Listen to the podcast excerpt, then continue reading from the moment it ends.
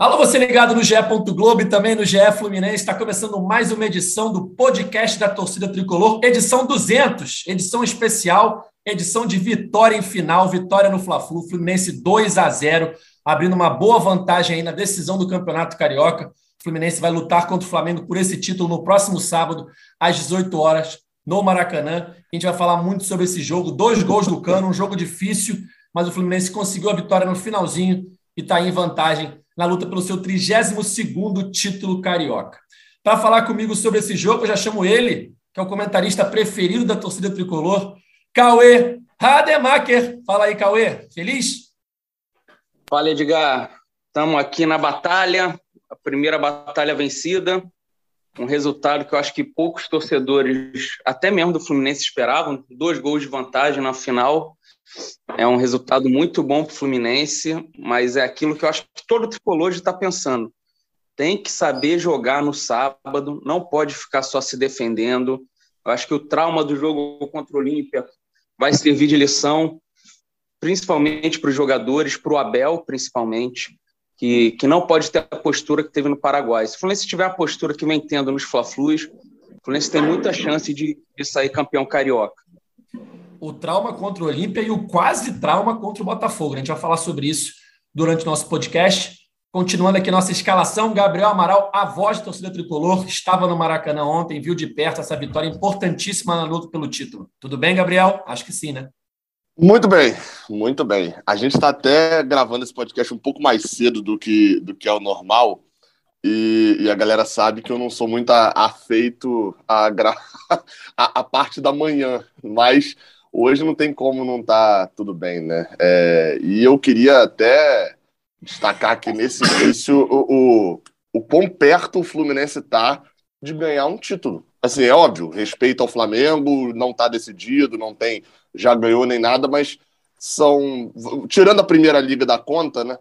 São 10 anos, né? A gente está no 10º ano, e nesses 10 anos o Fluminense não esteve em nenhum momento tão perto de ganhar um título como está nesse momento. Mesmo em 2017, naquela final que o Flamengo virou no finalzinho, ali estava indo para os pênaltis, aquela vitória do Fluminense. Então, assim, em 10 anos o Fluminense nunca esteve tão perto de voltar a levantar uma taça minimamente relevante, né? Enfim, e aí vamos debater esse jogo de ida também.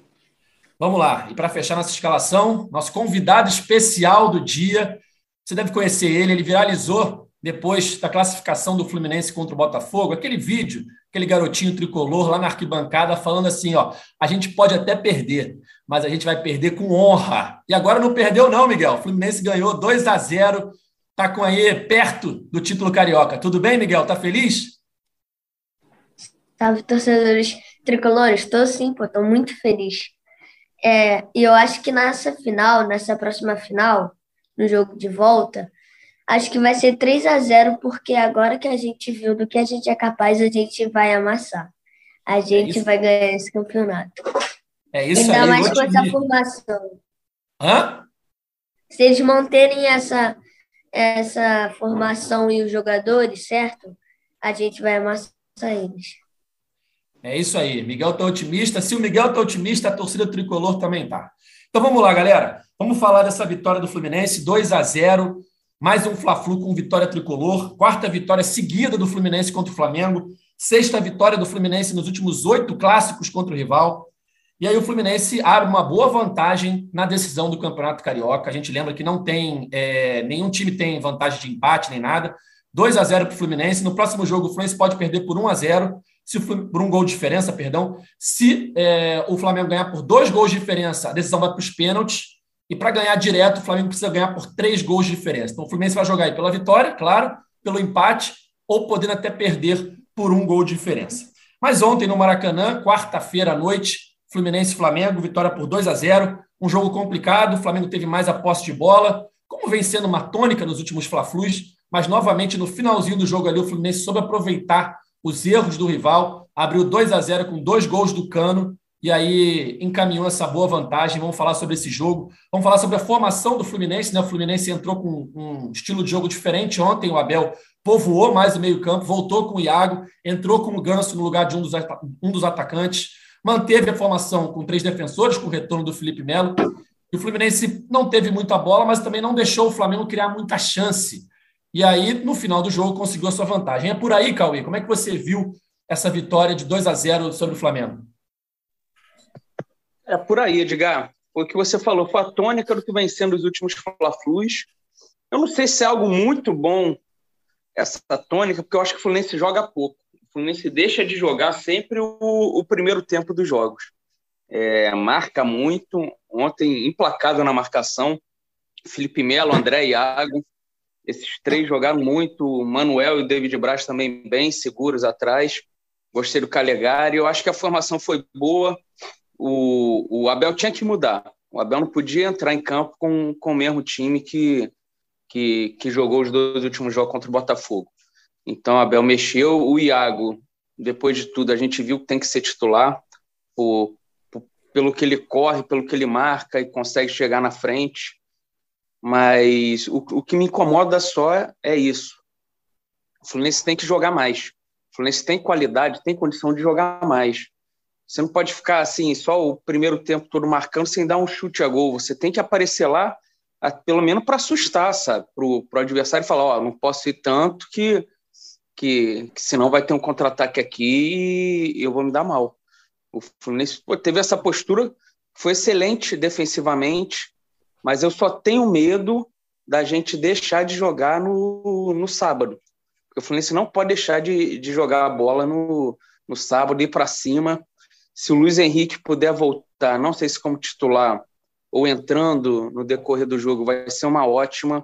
Porque o Luiz Henrique é um cara que vai levar o Fluminense para frente, vai ter o drible, vai ter a arrancada e vai assustar o Flamengo. O Fluminense tem que deixar sempre o Flamengo preocupado. Não pode deixar aquela pressão, eles tocando bola, porque tem uma hora que o Fábio não vai fazer a defesa ou alguém pode falhar e se sair atrás vai ser perigoso. Mas, no geral, gostei do time, principalmente pela evolução assim, de um jogo para o outro. O time encarnou um espírito de final. E o Cano, não citei o Cano, mas o Cano decisivo na frente, basta um toque na bola, né, para decidir fazer os gols, mas uma vitória muito boa, que passou muito, eu acho, por esses jogadores aí, Felipe Melo, André e Iago, esses três para mim jogaram demais. Miguel, você falava justamente da formação, né, que se mantiver essa formação, o Fluminense vai ser campeão.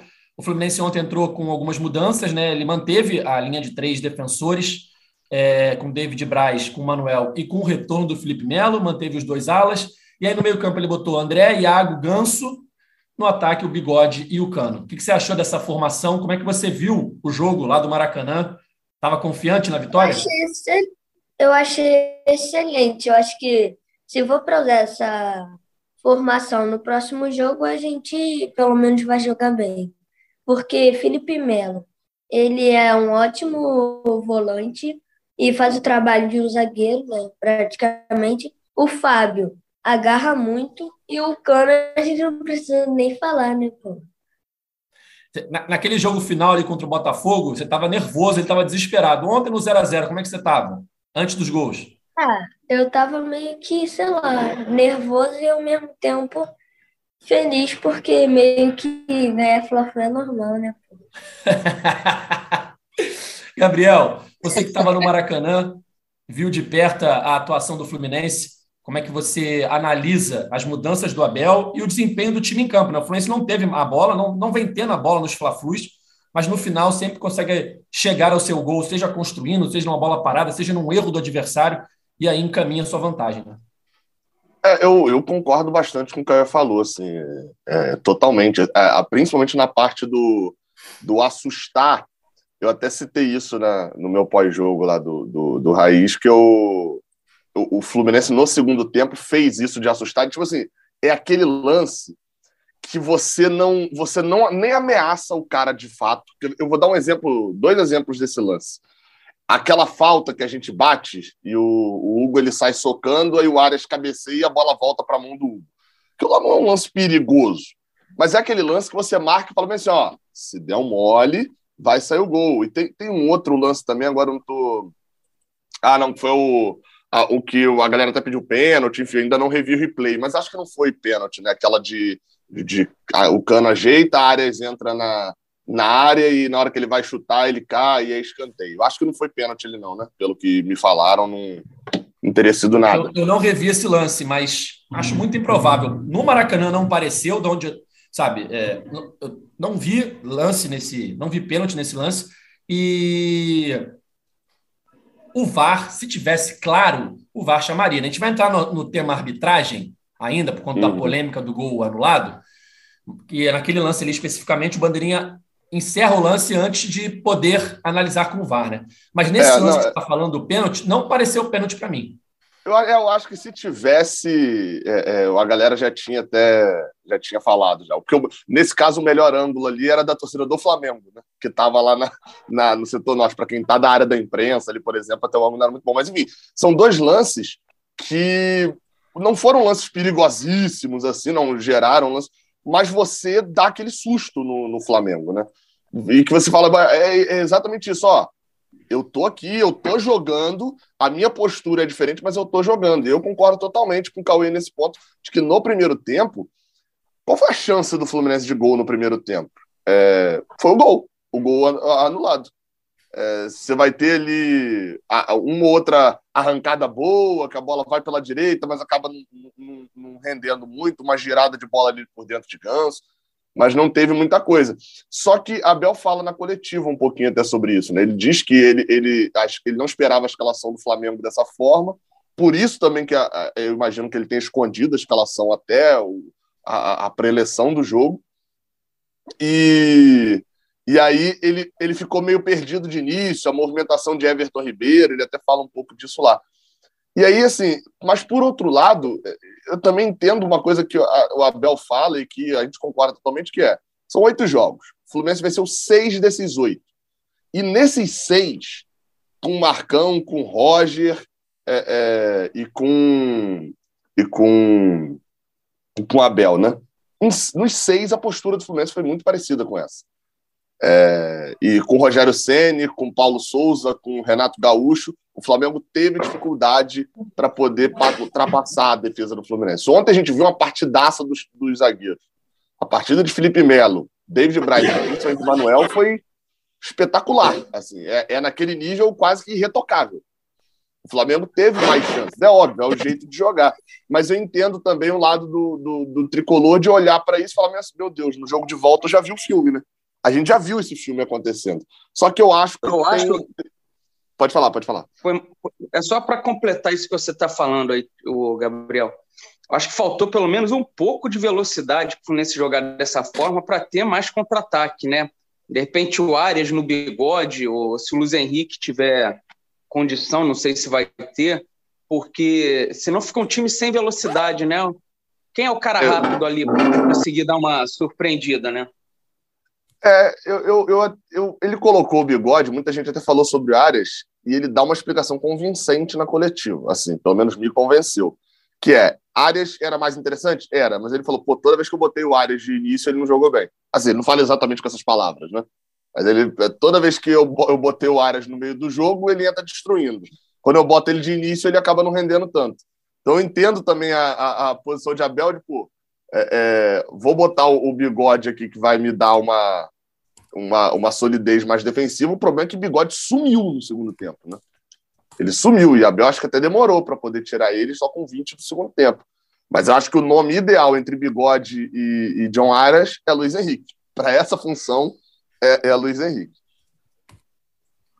Bom, ontem eu até estava pegando o que vocês estavam falando. Por mais que o Flamengo tenha tido a posse de bola, não teve grandes chances. Teve uma ou outra, teve. Teve uma cabeçada do David Luiz no primeiro tempo, teve um chute do Pedro no segundo tempo, mas não foi aquela pressão absurda que a gente já viu em Fla-Flus até recentes, de certa forma, que o Fluminense tenha ganho, tudo bem, mas que tenha tido muito mais pressão do Flamengo. E aí, hoje de manhã, vou até abrir aqui a mensagem, nosso Sardinha, Carlos Eduardo Sá, editor-chefe, troca de passe, ele já manda uma mensagenzinha assim de manhã, depois do jogo, analisando ali, dando a opinião dele, né? Principalmente quando ele não vai participar do podcast, e aí ele manda a opinião dele. E aí ele falou o seguinte, quero que o Cauê, o Gabriel e o Miguel analisem. Ele falou o seguinte, ó, o Fluminense teve uma escalação boa para o jogo de ontem, talvez tivesse colocado o Arias no lugar do Bigode e tal, mas o Flamengo ainda assim, segundo o Sardinha, deu um nó ali no Fluminense. A marcação do Flu ficou muito atrás no primeiro tempo e o time não conseguia articular nada, não teve saída para o último terço. Com as mudanças no segundo tempo, o time pressionou o Flamengo mais à frente e forçou o erro do adversário. Esse foi o mérito. O Fluminense segue um time sem construção de jogadas. De fato, os dois gols ontem, o primeiro gol nasce num erro do Léo Pereira, né? Um erro ali de domínio de bola. O Fluminense não constrói aquele ataque. E o segundo gol, sim, é um contra-ataque que vem lá de trás. Conta também com um erro ali de tentativa de desarme frustrada ali do Arão. Depois o Iago se antecipa ao Léo Pereira. Mas ainda faltam jogadas mais construídas, né? Acho que depende também, né? Eu até entendo esse ponto de jogada construída com a defesa fechada, né? Porque para mim o segundo gol é uma jogada construída, mas eu entendo isso, é uma jogada construída em contra-ataque. Mas até repensando aqui, o Fluminense até marca mais na frente, assim, a impressão que eu tive do Maracanã foi de que esse jogo ia ser decidido num erro individual. Isso para mim estava assim, tava muito latente ali, e ia ser decidido num erro individual. E esse erro quase foi do Fluminense, né? Porque o Martinelli perde uma bola, o Lucas Claro está jogando errado. Por incrível que pareça, faltou competência ao Flamengo para decidir esse jogo antes. Porque no primeiro tempo, você já via ali alguns erros também do Flamengo ali atrás. David Luiz quase entregou. Teve alguém ali atrás também, acho que o Arão quase entregou no primeiro tempo. E o Fluminense estava com Ganso e Cano. O Cano correu no primeiro tempo para poder fazer aquela marcação alta. Foi uma doideira, assim, foi um milagre que ele tenha chegado com o físico até o final. E aí, nesse ponto, eu concordo com alguns torcedores que gostaram e tal de Fred não estar nesse jogo. Óbvio que seria Cano titular, mesmo se Fred não tivesse, mas eu acho que ali no final o Abel já teria colocado Fred no lugar de Germán Cano. Então esses contra-ataques, essas questões, já estaria com Fred em campo, o roteiro talvez fosse diferente, né? Mas eu estava muito claro para mim que o jogo seria decidido em erros individuais. E aí entra o mérito do Fluminense, né? De ter aproveitado as chances, é o que você falou. O Martinelli, Lucas Claro e André. Logo no início do jogo, o André entrega uma também. Então foram pelo menos 3 vezes ali que o Fluminense deu essa chance para o Flamengo não aproveitou. E aí é onde o Fluminense com Arias e Germán Cano aproveitaram e mereceram os dois, o 2-0, né? Mereceram o resultado. Aí a gente entra naquele tema, Miguel, de justiça, né? Muitos torcedores no Twitter ontem falando, será que foi justo o resultado? Os tricolores, os flamenguistas, alguns flamenguistas, que absurdo, o Flamengo dominou o jogo, o Fluminense achou 2 gols, e outros falando, cara, futebol é bola na rede. O Flamengo teve as chances dele, até algumas em erros do Fluminense, e não soube converter. O Fluminense teve as chances em erros do Flamengo, e foi lá e fez 2-0. Você achou justo o resultado, Miguel? Não. O primeiro gol, que foi uma bela troca de passe, inclusive, não estava impedido. Não estava. Perfeito, Miguel. Falou perfeito. Que estava e que não estava. No primeiro tempo, né? Tava, não estava impedido. Então não foi justo, era para ser 3-0, né, Miguel? Sim. Oi, Edgar. Fala, Cauê. Não, fala com o Miguel, depois eu falo. Não, eu ia só perguntar pro Miguel, como é que tá a fama repentina aí? Você que de um dia para o outro viralizou aí, como é que tá a fama na torcida tricolor? Ah, legal, né? Todo mundo parando para tirar foto comigo, me abraçando e tal. Ah, tá legal até. No Maracanã ontem, isso? Sim. E como é que tá no colégio? Ah, todo mundo me reconhece, até quem não me conhecia. Ih, tá fazendo sucesso agora, hein? Ih, já zoou os amiguinhos flamenguistas? Sim, pô, óbvio. Falou o quê? Ah, que ele é nosso pato, né, pô? A gente sempre ganha deles. Fala aí, Cauê. Não, até esqueci, cara. Deixa eu pensar. Ah, lembro. Não, você perguntou pro Miguel de justiça. Justiça. Cara, há muito tempo, quando eu era criança, eu era mais novo que o Miguel. Eu lembro de assistir a um programa de esporte na TV. Na época eram poucos que passavam, né? Era aquelas mesas redondas domingo à noite. Os pais do Miguel com certeza assistiam era onde a gente tinha um debate esportivo. E eu lembro de algum comentarista, que eu não vou lembrar quem é, falar: só tem justiça no futebol se o árbitro interferir. E ontem, cara, se o árbitro interferiu, foi contra o Fluminense nesse lance aí do gol anulado, que ficou muita dúvida. Então, para mim, um resultado justo, apesar do Flamengo ter mais volume. O Flamengo vai ter mais volume, porque o Flamengo tem um time com jogadores de mais qualidade. Então é difícil você achar que o Fluminense vai pegar a bola, vai ficar tocando ela o jogo todo, o Flamengo vai assistir. A tônica tem a ser essa. Então, para mim, um resultado justo. Eu só peço que o Fluminense ataque mais, principalmente no sábado. Não fique muito atrás e jogue como se tivesse um 0-0 e saia para o jogo também, para não ficar só aquele time se defendendo como foi contra o Olímpia. Uma coisa que eu li, Gabriel, no Twitter ontem, um flamenguista falando que foi justo o resultado, ele falava o seguinte: quando acontece uma vez, um jogo só, seu time joga muito melhor, tem 50 chances, o goleiro do time faz milagre, a bola bate na trave, não entra, e no finalzinho um chute, desvia, a bola entra, 1-0 para os caras. Aí você pode falar: pô, foi injusto o resultado. Beleza, uma vez só acontece.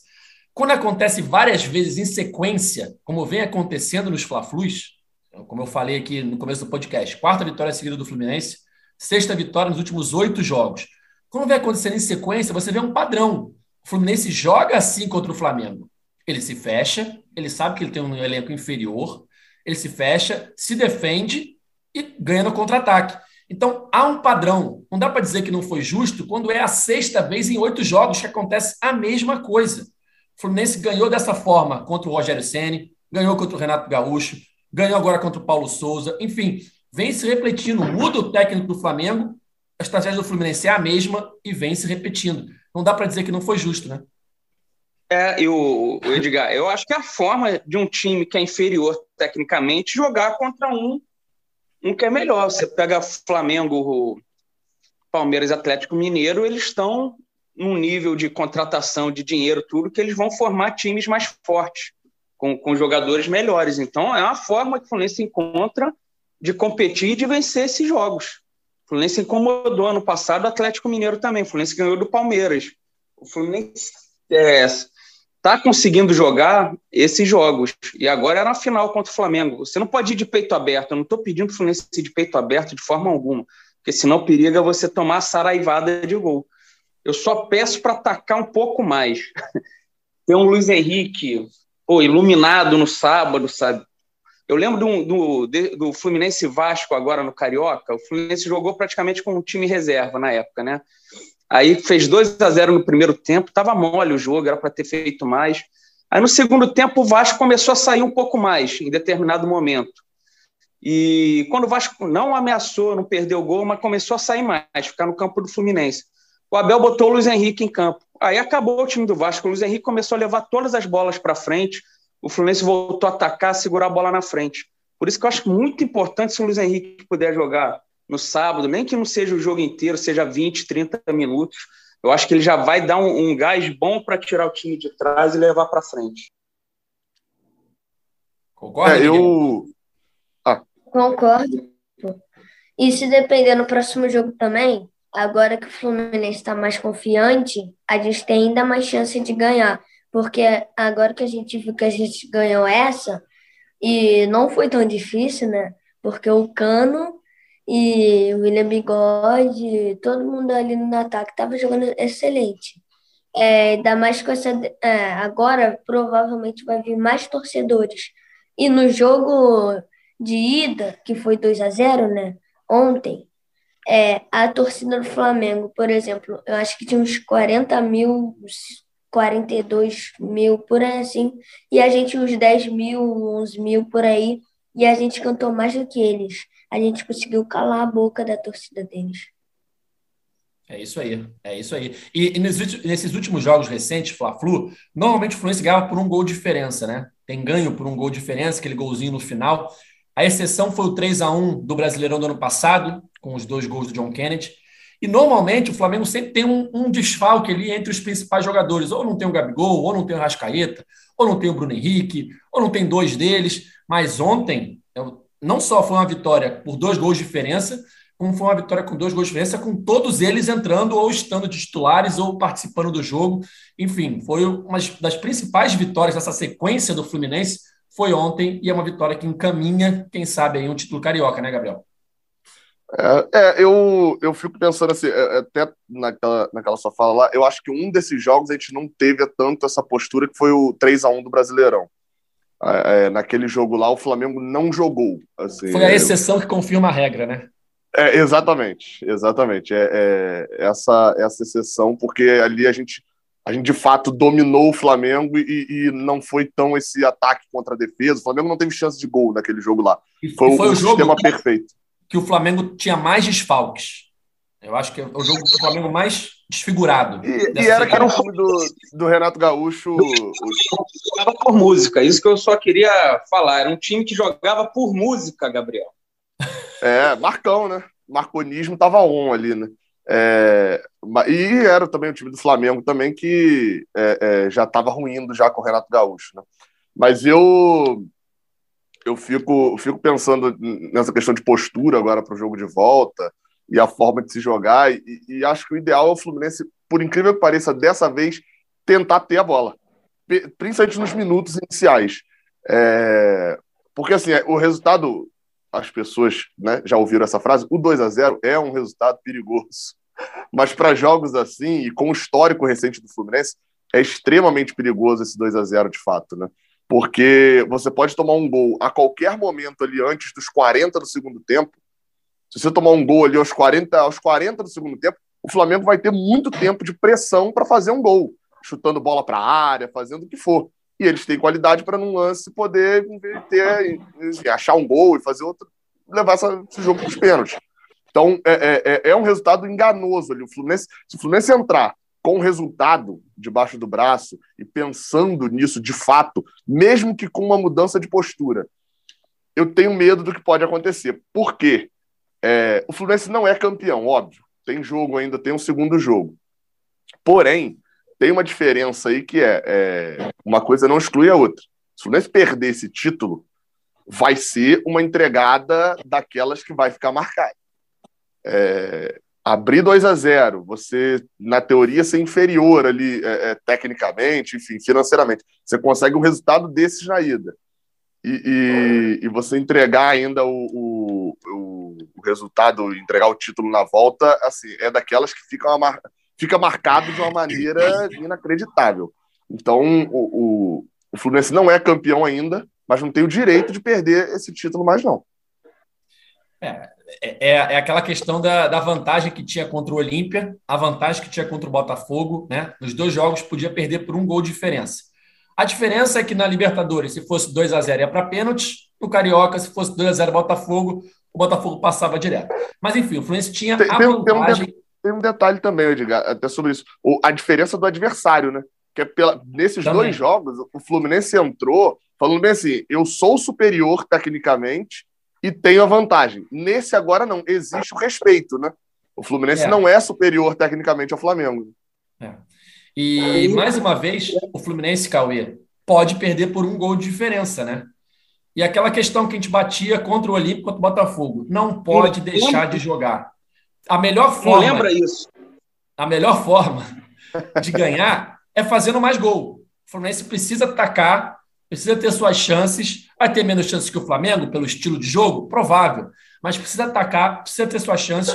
E se o Fluminense fizer 1 gol, fizer 2 gols, ele praticamente é campeão. Então ele não pode ficar torcendo para o Flamengo não fazer gol, né, Miguel? O Fluminense tem que atacar.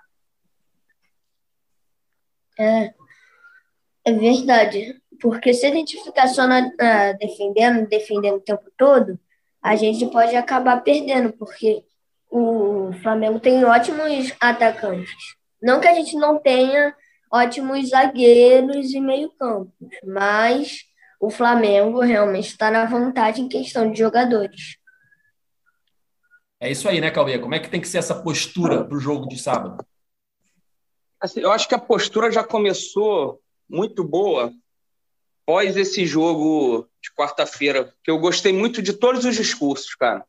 Do Abel falando sobre a vantagem, do Cano, Calegari, todo mundo que eu ouvi falando depois do jogo, falando, o Cano falando, não, tem que ter faca nos dentes, é outro jogo, tá 0-0, assim, não teve ninguém comemorando, entendeu? Assim, como se, abrir uma baita vantagem agora é difícil.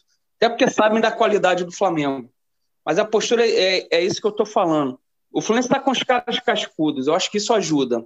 Não ajudou contra o Olímpia, né? Algo que me surpreendeu, aquele desastre que foi aquela atuação. Mas você tem o Felipe Melo, você tem um Manuel que disputou muita coisa grande pelo Cruzeiro também, o Fábio, aí você tem o Willian na frente. Eu acho que o Abel usa muito o Willian, meio com uma espécie de Rafael Sobis em 2012, que era um cara que até tecnicamente não entregava mais o que já tinha entregue numa parte da carreira, mas era um cara vencedor, importante taticamente, que sabia jogar grandes jogos. Então, o Abel acho que aposta muito no Willian, acho que meio parecido com o Sobis, apesar de jogadores diferentes, características diferentes. Então, o Fluminense tem os caras cascudos para não deixar essa peteca cair, o Ganso agora jogando. E uma garotada que tá bem, cara. O André, jogando muito, muita bola. E, mais uma vez, eu vou repetir, eu torço muito para o Luiz Henrique poder voltar, nem que não seja para ser titular, mas para entrar durante o jogo. Eu acho que ele pode ser muito importante, vai ser muito importante para o Fluminense nesse jogo. Né? Você falou do Willian, Cauê, e eu queria entrar no assunto polêmico do jogo, até que o Miguel já levantou aí a bola, de que se esse resultado foi injusto é porque era para ser 3-0 para o Fluminense, né? Porque teve aquele lance muito polêmico no primeiro tempo, praticamente um dos poucos ataques do Fluminense na primeira etapa, uma jogada pela direita, e aí o Bandeirinha acabou anulando o lance antes da finalização dele, né?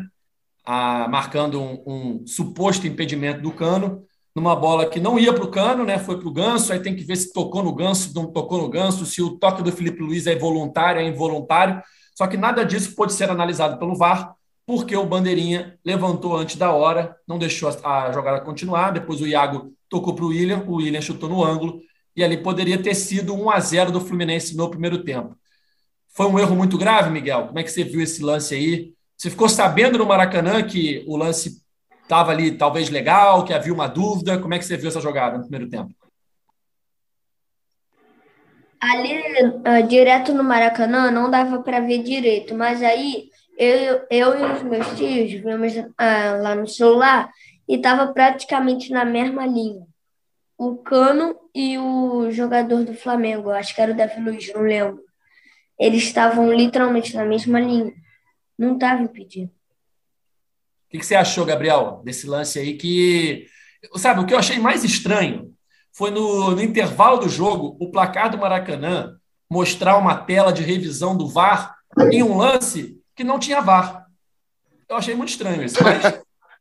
Aquela imagem, aí uma dúvida, tá? Aquela imagem que depois circulou, a galera até falou, é uma imagem da Record, né, que estava transmitindo a partida, do Cariocão, da transmissão do Cariocão, é uma imagem do VAR, assim, eu não sei, assim, não sei se o VAR, o VAR fez um frila, o VAR fez um frila ali, tipo assim, não. Não trabalhamos no primeiro tempo, vamos pegar aqui lance polêmico e vamos fazer, não faz sentido. É uma imagem do VAR, porque tem a linha, né? Porque eu imaginei assim, como a Globo sempre fez essa linha e tal. Sim, mas depois que o VAR entrou na história, a linha é do VAR sempre. Então aquela imagem é do VAR. Né? E tem o estilinho da linha do VAR, né? O VAR meio que foi buscar uma imagem que provasse que o Bandeirinha tinha acertado, acho eu, para dar uma acalmada nos ânimos. Só que o VAR pega um momento do passe que a bola não vai para o Cano. Naquele momento ali, o Cano estava impedido, a linha mostrou isso. Só que a bola não vai para ele. A bola vai no Ganso, uma dividida com o Felipe Luiz. Enfim. Bandeirinha... acho que todo mundo viu, né? Não precisa descrever o lance, não. Mas o primeiro erro ali é o seguinte. Nesse lance do passe, a primeira situação o passe de Calegari foi direto em Cano. Cano estava impedido, né? Ponto. Se o... Só que, tem a segunda discussão, protocolo. O protocolo, ele tinha que esperar terminar a jogada para poder fazer aquele impedimento, principalmente por ser um lance ajustado. Ele já tinha que fazer isso. Flamenguistas, por exemplo, reclamaram muito do ano passado, no jogo contra a Chapecoense. Isso. Vocês vão lembrar desse jogo que o Bandeirinha dá o impedimento. Exatamente. Aí você ainda tem por aí também um terceiro erro do Bandeirinha. O Bandeirinha, até nesse lance do protocolo, ele, se tiver entrevista com ele, ele provavelmente vai alegar que no momento em que o Cano dá um passo para trás no Iago Felipe, começa uma nova jogada. Mas, pelo amor de Deus, né? Não foi um passe para trás. Foi uma ajeitadinha para poder... Não começou uma nova jogada naquela bola ali que ele dá no Iago Felipe, né? E outra questão é o lance... o toque de Ganso ou de Felipe Luiz. Me parece que a bola toca no Ganso, porque o Felipe Luiz, ele dá uma furada no lance. Se você for reparar com calma ali, ó, o Felipe Luiz vai chutar a bola e ele dá uma furada absurda. Assim, convenhamos, não seria o hábito de Felipe Luiz dar uma furada daquele jeito se a bola tivesse seguido o curso normal.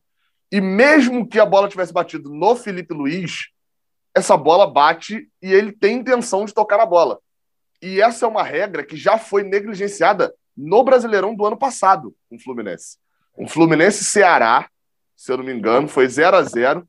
Um jogador do Ceará vai tirar a bola do gol, é um chute que o Fluminense dá, o jogador do Ceará estica o pé para poder travar e o Caio Paulista faz no rebote. E a regra diz que se o jogador quis voluntariamente tirar a bola, o jogador de defesa, né, como o Felipe Luiz ontem, ele foi voluntariamente, ele estava tentando chutar aquela bola. Se ele vai voluntariamente chutar aquela bola, ele tira o impedimento. Então o Cano não estava impedido. O toque do Felipe Luiz tiraria impedimento.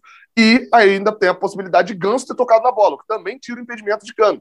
Porque naquele momento ele já não estava mais impedido. Então assim, é um erro muito grande do Bandeirinha, porque ele erra no protocolo e ele erra no campo também. E o protocolo tira a oportunidade do VAR checar. Tem uma coisa assim... O bandeirinha, ele pode até levantar, não deveria, mas ele pode levantar a bandeira, mas o lance só para se o juiz apitar, né? Se o juiz deixasse correr, eu não sei se apitou. Outro dia o Barcelona... Apitou. Quando goleou... O Barcelona, quando goleou o Real Madrid de 4-0, teve um lance assim, o bandeirinha levantou, o juiz não apitou, o Real Madrid todo parou, e o Barcelona fez o gol, e o VAR depois validou. É um erro do juiz também ver que a jogada está se desenvolvendo e apitar, senão o lance prosseguia e ia pro VAR. Bem lembrado, Cauê, porque eu até falei por várias vezes que o erro era do Bandeirinha, de fato é, né? O erro primário é do Bandeirinha, não é do árbitro, mas o árbitro é consciente com o erro, né?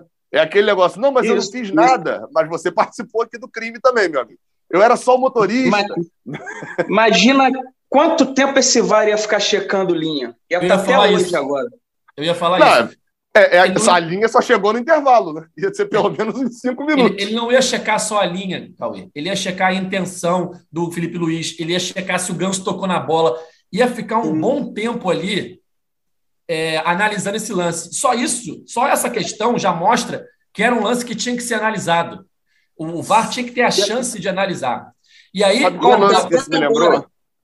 Sabe qual lance que esse me lembrou? Um jogo bem aleatório. Aquele Flamengo e Fluminense. Foi Fla-Flu, inclusive, né? Do 3-2, um jogo uma semifinal de... Acho que semifinal de Taça Guanabara de 2020.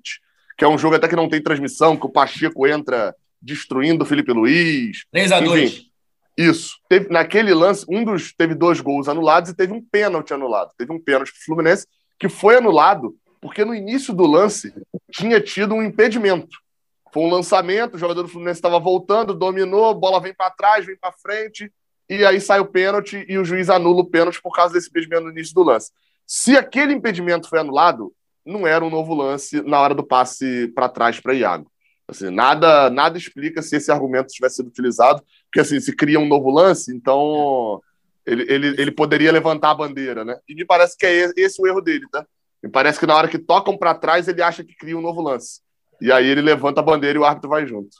Esse lance, ele tinha no mínimo que ser analisado pelo VAR. Ia demorar um bom tempo. E aí, no intervalo do jogo, aparece uma imagem, supostamente mostrando ali de um passe que o Cano estaria em impedimento, sendo que o passe não foi para o Cano.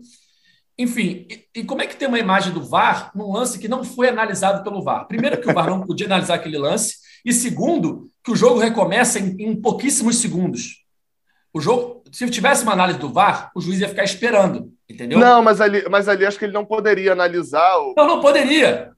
Já de cara não poderia. Por isso que o jogo recomeça muito rápido. Então não tinha nem que ter aquela imagem. Sim. Não. O cara ia estar até agora analisando. O Miguel ia perder a escola, cara, porque o cara ia estar até agora analisando o VAR.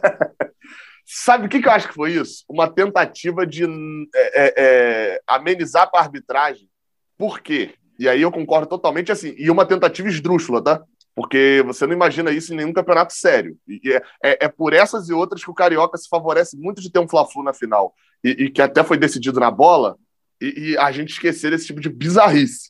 Porque na entrevista da saída de campo, o David Braz dá uma entrevista para a Flu TV, tá lá falando e tal, sobre esse lance no final, e ele na hora o árbitro passa ali na saída do túnel. E aí ele fala, tá passando ele, ó, já checaram já, porque acho que a Claudinha, né, repórter da Flu TV, fala, ó, já checaram lá e o gol foi válido, o gol era pra ter sido válido. E o árbitro passa e o David Braz passa falando, ó, já checaram já, hein, já checaram aqui já, e o gol era pra ser validado, você errou, não sei o quê. Então assim, provavelmente deve ter acontecido ali, e na volta do vestiário, se você reparar, não sei se quantos aí vão lembrar disso, tem um bolinho de jogadores do Fluminense no árbitro, uns 5 ou 6 jogadores lá no árbitro, fazendo já a pressão também, obviamente tem que fazer por causa de um erro absurdo dele.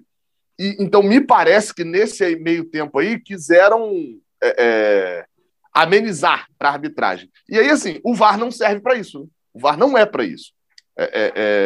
O VAR foi utilizado para poder amenizar um erro de arbitragem. E ele não é isso. Ele é um árbitro assistente para poder estar ali para consertar erros de arbitragem. Cara, nas redes sociais, né? A gente acompanha muito, que a zoação depois do Fluminense e Botafogo era aquela... Ah, o Botafogo já bateu a falta, né? Aquela reclamação da falta, não. E aí ontem, depois desse gol, desse lance, os botafoguenses estavam se divertindo, falando, e aí, o VAR já revisou? Cara, é aquela história que eu falei no último podcast. Todo mundo, todo torcedor fanático, passional, ele só quer saber do seu time, que seja favorecido o seu time, que o outro seja prejudicado, e não tá nem aí. Eu vou rir hoje porque amanhã eu vou chorar. E foi assim ontem. Os caras brincando, o VAR já revisou, tentando comparar um lance de um gol que poderia ser validado ali, se tivesse uma análise do VAR, com uma falta no meio-campo. Enfim. E tem outra também, né? O Botafogo não bateu a falta e não está na final. O Fluminense ganhou o jogo, né? Tem essa diferença também, que o Fluminense, no final das contas, ganha o jogo e termina feliz. Eu queria até mandar um abraço aos colegas botafoguenses, porque criaram uma união, que eu vi de botafoguense falando até depois do jogo, falando, porque eu vou torcer pro Fluminense perder, vou torcer pro Flamengo, assim, o cara decidiu torcer pro Flamengo e ainda perdeu. Então... Fica um abraço para os amigos botafoguenses aí nessa. Vamos falar um pouquinho da fase do Cano, que foi contratado. Quando saiu o nome do Cano para ser contratado, né, Miguel? A gente via ali muita gente falando, precisa. Porque na época saiu uma notícia, ou é Cano ou é Ricardo Goulart, né? Por mais que não sejam posições iguais, era questão do investimento. E aí a torcida, eu quero o Ricardo Goulart, para que o Cano? Tem o Fred, tem o John Kennedy, blá, blá, blá. Enfim, não veio o Ricardo Goulart, veio o Cano. John Kennedy aí com seus problemas extracampo sequer participou do Campeonato Carioca. O Fred já está numa reta final de carreira, já está ali com seus 30 e altos anos, já 38 anos. Teve uma lesão muscular. O Cano, que já vinha jogando bem no time reserva, assumiu a vaga e vem fazendo os gols aí importantíssimos para o Fluminense no Campeonato Carioca. Fez o gol da classificação contra o Botafogo. Fez agora 2 gols contra o Flamengo, já tinha feito gol no Vasco. O Cano já é um dos principais jogadores do ano, Miguel. Como é que você está vendo aí essa atuação do argentino com a camisa tricolor? Sim, pô. O Cano foi uma ótima contratação. Quando meu pai ficou sabendo disso, que ele é vascaíno, né? Ele chorou por causa que o Cano é muito bom. E, o Cano veio na hora certa, no exato momento, tudo. Ele foi uma ótima contratação no tempo certo. Fred estava... Não, quando ele foi contratado, o Fred ainda estava lesionado, né? E agora ele já até melhorou, mas mais ou menos. O Fred já está se aposentando. John Kennedy, você falou que ele está com os problemas fora de campo, né? Então, o Cano foi uma ótima contratação. Sem falar que o Cano faz muito gol. Ele é muito bom, muito bom. Foi uma ótima contratação. O Cano, o Edgar, o Miguel vai falar melhor. Mas só esse lance dele comemorar fazendo L, assim, já é uma coisa legal para a garotada aí da idade do Miguel, sabe? Faz o gol na escola, faz o L, tira uma onda. Isso aí é importante pra caramba, pra a nova geração de tricolor. Tem um cara carismático que tá fazendo gol, que tem uma comemoração própria. O Miguel, no recreio da escola, deve fazer gol e sair fazendo L, a torta é doidado. Joga bem, Miguel? E o L que eu faço não é de do Cano, tá? É L de Luiz Miguel, tá? Olha aí, ó. Ele tem a comemoração dele também. Tirou mais onda ainda. Miguel, tu joga bem, Miguel? Ah, eu me considero bom, né? É o que importa, né? Tem que ir logo para Xerém, Miguel, para fazer o L de Luiz Miguel lá, pô, espalhar o L pelo Brasil. Sobre Cano também, um negócio, Edgar, eu acho que tem um fator aí também que é lembrar da imagem que ele chega. Por mais que o Miguel até tenha falado do pai dele, mas muitos vascaínos, até não sei se talvez com recalque na época e tal, falando dele ser pipoqueiro, né? Colaram essa imagem foi colada, de certa forma, em Germán Cano. Pelo menos aqui no Rio colou muito dele ser pipoqueiro, e assim, foi colado a imagem por causa de 2 pênaltis, e assim, os vascaínos até sempre falavam, cara, ele perdeu 2 pênaltis ali e o Vasco não sobe, né? Um Vasco cai e o outro o Vasco não sobe, mas o Vasco só tinha chance por causa dos gols de Cano. E aí assim, se Germán Cano é pipoqueiro, no Fluminense ele fez 2 gols da Libertadores, fez um gol contra o Olímpio, fez um gol contra contra o Milionários. Ele deixou gol em todos os clássicos até agora. Já foi gol contra o Botafogo, já foi gol contra o Vasco, já foi gol contra o Flamengo. 2 contra o Flamengo na final. Foi o gol que classificou a gente no último minuto contra o Botafogo. Então, assim, se ele é pipoqueiro, o drama que deve estar as salas de cinema do Brasil da falta de pipoca é inacreditável. Porque, assim, se o cara é pipoqueiro, mas ele não pipoca nunca. Então, fica aí o aviso também a isso. E dá pra buscar artilharia do Carioca ainda, hein? Se não tivessem tirado aquele gol dele contra o Rezende, ele ia buscar essa artilharia ainda. Até porque a pipoca no cinema tá um absurdo de caro, né? E Cano nem é tão caro assim, né? Cano nem é tão caro assim. Não tá dando, não. Tem que comprar uma balinha. A pipoca tá cara. Vou te dizer uma coisa, Gabriel. Normalmente, aqui perto da minha casa, no dia da semifinal, né? Quando o Botafogo faz gol, não tem aquela explosão, né? Normalmente só o Flamengo tem a explosão, né? Você ouve a galera gritando e tal. Cara, quando o Botafogo fez o 2º gol, teve gritaria, comemoração e tal. Ali era muito flamenguista, acredito eu, querendo o Botafogo na final. Sem dúvida. Isso. Sabem que, convenhamos, o Fluminense tem um elenco melhor que o Botafogo. Por mais que tenha jogado pior que o Botafogo na semifinal, o elenco é melhor, tem mais opções. E o histórico recente gera uma preocupação. Né? Já gerava antes do jogo, agora então com esse 2-0 ainda mais. Então havia ali uma expectativa, né, da torcida do Flamengo de pegar o Botafogo. Acho que eles nem esperavam isso, mas o jogo, né, a semifinal se desenhou assim. Mas o Miguel falou uma parada. Fala, Gabriel. Não, até dar uma aproveitar que você falou do Flamengo, dar uma palhinha também de falar um detalhe que é óbvio, né? A gente não joga sozinho, né? Sempre tem do outro lado um adversário. E eu tava olhando a galera tipo, que acompanha bastante Flamengo e tal, para poder falar sobre... Ver o outro lado também, né? O Flamengo é um time que até agora, e chegou assim na final, eu acho que eu cheguei a mencionar isso aqui no podcast, o Flamengo é um time que até agora não se encontrou também, né? Tem esse detalhe, o novo treinador lá, o Paulo Souza, não achou o Flamengo até agora, e é um time que, assim, a gente fala da qualidade individual do Flamengo, mas a qualidade tática do Flamengo é um time meio perdido ainda também, né? E há essa crítica por lá também, só para, tipo assim, porque às vezes fala, pô, é porque o Fluminense fez isso, o Fluminense fez aquilo, mas de fato o Flamengo também é um time ainda meio perdido na sua forma de jogar. Verdade. Miguel, você falou uma parada que me chamou a atenção, você falou que seu pai é vascaíno, né? E aí, como é que surge esse amor pelo Fluminense? É o lado da sua mãe na família? A parte da minha mãe é todo tricolor, todo mundo. Aí, mas quem me fez virar tricolor de verdade foi meu avô, que tá no céu hoje em dia. E ele era tricolor doente mais do que todo mundo aqui da minha família. Ele que me fez ser tricolor. E, tipo, é uma paixão que eu nunca vou perder. Eu não tenho aquela música do berço até o caixão? Então, essa música me resume. É isso aí. Falou bonito, hein? Falou bonito. E o seu pai não tentou te levar pro lado do Vasco, não?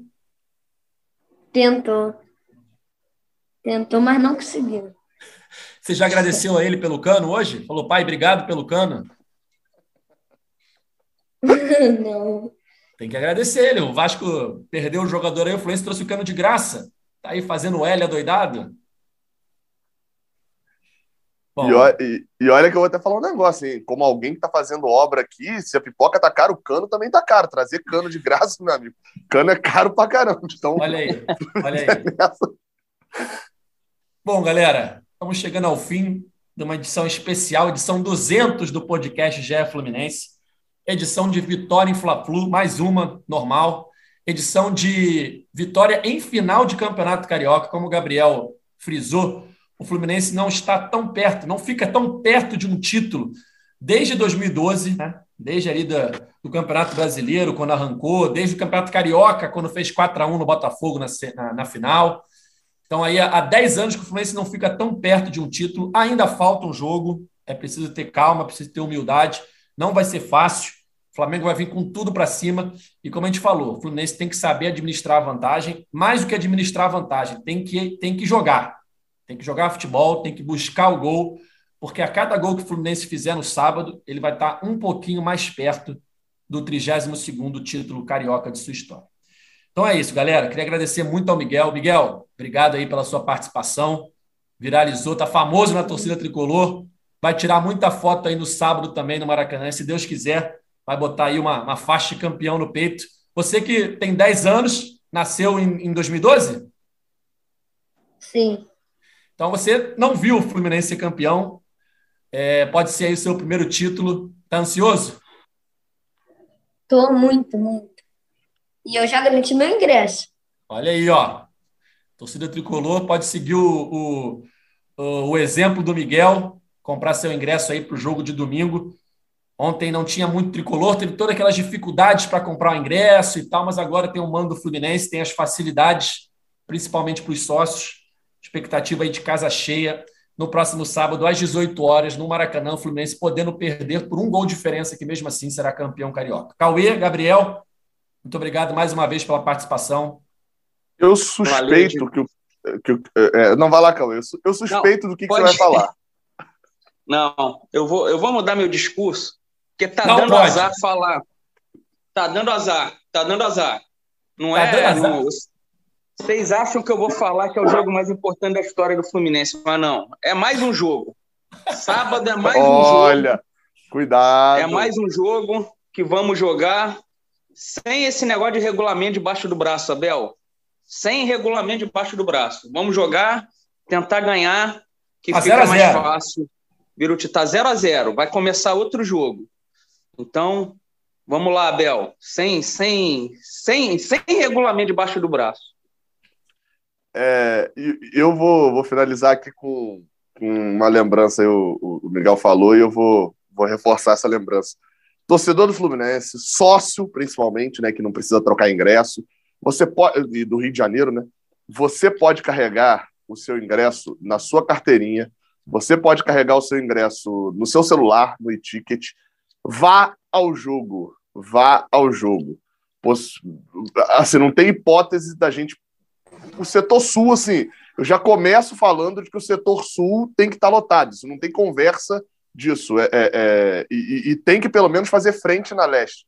Não dá para a gente ver mais um Fla-Flu, assim, eu entendo todos os problemas do jogo de ida, todas as dificuldades, mas elas não existem para o jogo do sábado. É sábado, a maioria não trabalha, né? Eu sei que tem gente que trabalha, mas é sábado, é 6 horas da tarde, e há facilidade. Sócio que mora no Rio de Janeiro, vá ao jogo, entre cedo, enfim, vá em segurança, vá tranquilo, mas vá ao jogo. É a primeira oportunidade que você tem de gritar, é campeão em muito tempo, contra o rival dentro do Maracanã e o Fluminense voltar a ser campeão no Maracanã, né? Que é algo que aí, isso daí, de fato, se eu não me engano, é desde 2007, né?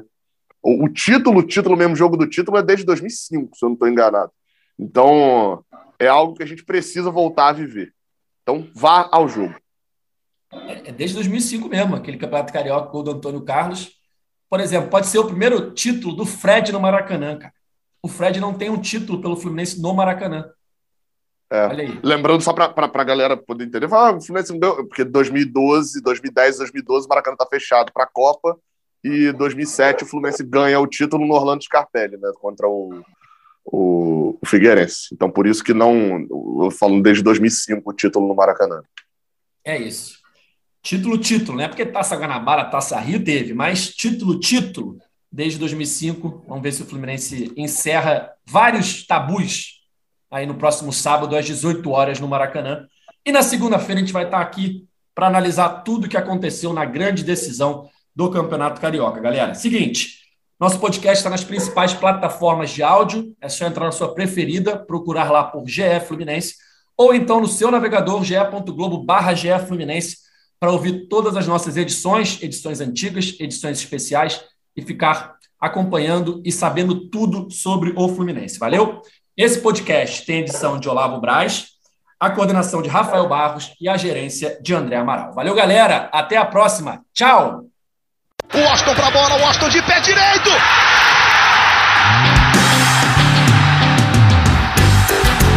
O podcast sabe de quem? O do Fluminense! Do Flusão, do Tricolor das Laranjeiras, é o GE Fluminense.